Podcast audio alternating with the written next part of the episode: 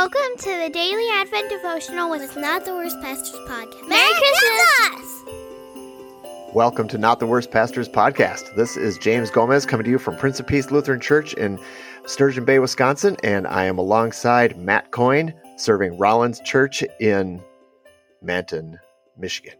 And we are on day 15 of Good News of Great Joy. And the theme for today is life and death at Christmas. And we're looking at the scripture from John chapter 10, verse 10, which says, The thief comes only to steal and kill and destroy.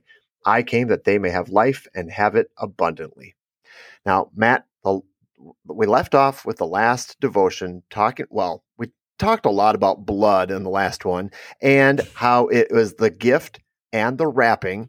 And blood, while we know full well that is like the life is in the blood. When you think of blood being shed, you don't think of life, you think of death. Is that an accurate yes. statement, first of all? Absolutely. Okay. Mm-hmm. So, my family has given blood, you know, the Red Cross or community blood drive, whatever, and they give blood. At least my girls give blood and then they pass out. I don't know why that is, but it's the loss of blood. So it does absolutely affect us. And of course, everybody I think everybody knows that if you lose too much blood, then you've got problems. And of course, that can lead to death. So, what we've got here is a continuation of the blood thing because we're talking about life and death at Christmas. Mm-hmm. Um, I think while Christmas is supposed to be a joy filled season, and we've talked about this on the show before, there's got to be room for the loss of job, of friend, of family, you know, the death of of things. And I think yeah. that um, this devotion does a good job of pairing those two things. And we talked about the uh, the longest night. Um, can I just ask what you're going to do for the longest night this year? Yeah, so we are going to uh, have the service uh, six to seven uh, on the 21st, and there's not going to be a message. There's going to be some um, meditation. Actually, one of the ones you sent me uh, where it's kind of a playhouse uh, where people read, a playhouse reader kind of thing.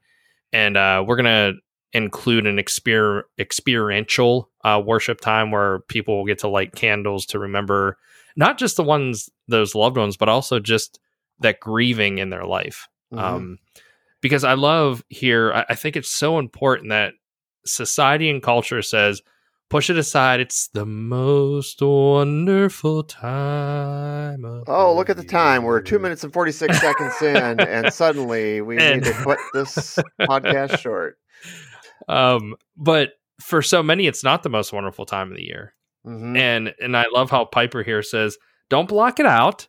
It's part of life. Right? Understand? It's part of it. Don't block it out."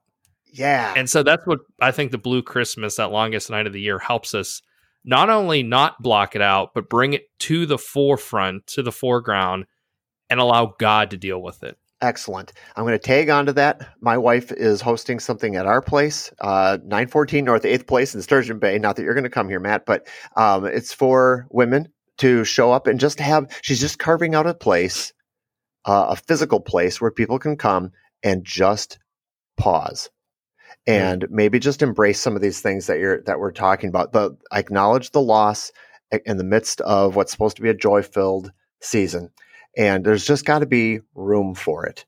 Um, yeah. I think that's that's a big deal. I agree.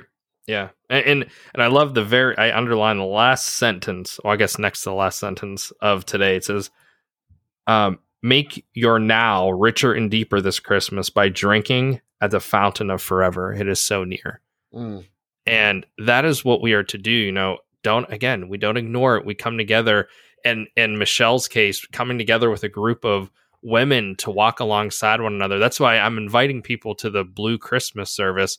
I'm saying if you're not in this season, still come so you can be there to walk alongside those who are in this season. That's what the church is about. Yeah. And it's all through the life and death of Christ that makes that possible. Yes. Now, on this show, we have also talked about the value of Christmas and Easter, how you can't really have one without the other, or one doesn't matter mm-hmm. without the other, and so on. And I think we sometimes neglect to always pair life and death. And death mm-hmm. is part of life, right? I mean, that's what you just said just a few mm-hmm. minutes ago.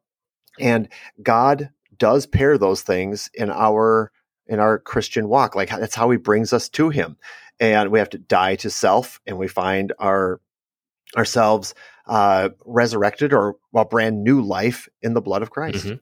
And so I, I like how um, how Piper decided to to bring in death in the midst of the devotional and kind of force us to acknowledge that it is absolutely a part of a part of our lives, a part of our lives as human beings, and maybe even a more prominent role as as Christians.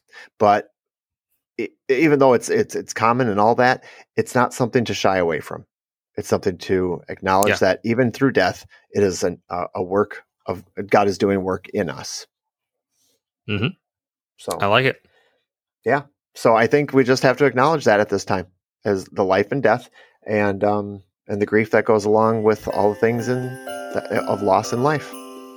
Yeah, don't block it out. Let God deal with it. Give it to Him. All right. Well, that brings us to the end of day 15 of uh, Good News of Great Joy, and we'll see you again tomorrow on day 16.